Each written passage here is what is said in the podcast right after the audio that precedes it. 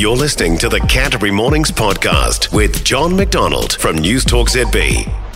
Now, you don't hear the political commentators and the political scientists putting it this way, but Labour is toast.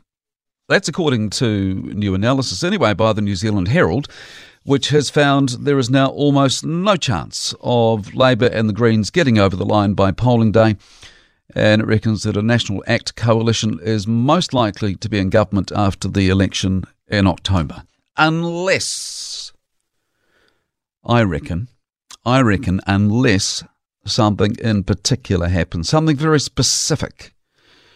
And I'll tell you what I think it is shortly. First, though, what the Herald has done with its poll of polls is take data from multiple public opinion polls and previous election results to get a feel for what might happen on election night if an election was held this weekend. So it includes the findings of the latest Talbot Mills corporate poll, uh, which came out yesterday and has seen support for Labour fall five points to 31%, its lowest rating in that particular poll since at least 2019.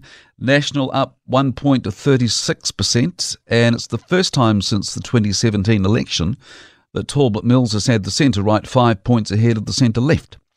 Now, Labour leader Chris Hipkins he says the result is disappointing. Master of understatement, and he's taking it seriously. He says the party needs to return to what he calls its laser like focus. Now, here's what he said about the poll result a few hours ago to reporters travelling with him in Europe. He said, quote, It is an indication that New Zealanders don't feel like we've been focused on the issues that they want us to be focused on, and I think that's a message that the whole of the Labour Party will hear. End of quote. Well, he'll be hoping so anyway although there's no guarantee, is there, considering the way some of Chris Hipkins' ministers have seemed hell bent on derailing things over the last couple of months. Some might say last couple of years. So that's the Talbot Mills poll. But back to the Herald's poll of polls, which reckons that once all the numbers from all of the polls and once all coalition possibilities are considered, it reckons that a National ACT coalition is the most likely outcome on polling day, giving it a probability rating of 57%.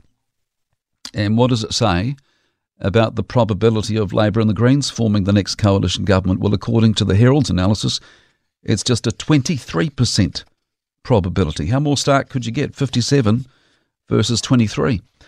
And they're saying, based on all of the analysis of polls and earlier election results, if an election was held this weekend, there would be a 57% probability of National and ACT being in a position to form a government, and just a 23% probability of Labour and the Greens having the support to form a coalition government, which is why the only conclusion you can take from those numbers, can't you, is that Labour is toast. And Another conclusion is that Chris Hipkins better be making the most of the European trip he's on at the moment because, based on this extensive analysis by the Herald, the next time Chris Hipkins is over there, he'll be paying for everything himself and he won't be getting to hang out with the type of people he's hanging out with at the moment because he'll be the former New Zealand Prime Minister. Unless one particular thing happens. And this is what I alluded to earlier.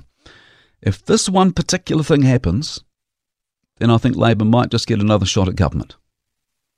But this, I reckon, is the only potential saving grace. And unfortunately for Labour, it's something that it has no control over. It's not a new flagship policy that I'm going to put out there. It's not money being thrown around left, right, and centre. The only way I can see Labour defying the analysis and defying predictions from the New Zealand Herald's latest poll of polls, all of that, the, the only way I see Labour defying that is if voters take just five minutes to consider what an absolute disaster a National ACT coalition would be. That's the only way I see Labour making a comeback from this because if, you, if you're prepared to do it, and if you're prepared to really think about the likelihood of Christopher Luxon and David Seymour being anything other than a coalition of chaos, then you may not be so quick to write Labour off. I mean, Seymour himself has said publicly that he's not hung up on being in government and he'd be quite happy to sit on the crossbenches because he's not going to support National on something if he thinks it's a dumb idea. That's what being on the crossbenches is all about. You can support the government on some things, but not everything.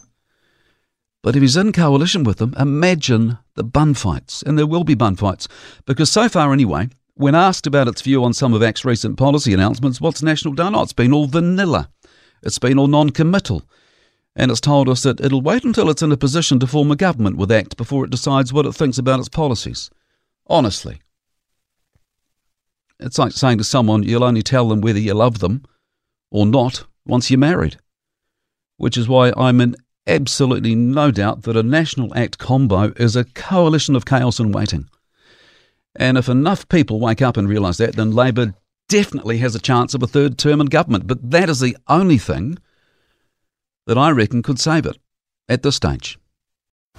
For more from Canterbury Mornings with John MacDonald, listen live to News Talk ZB Christchurch from 9am weekdays or follow the podcast on iHeartRadio.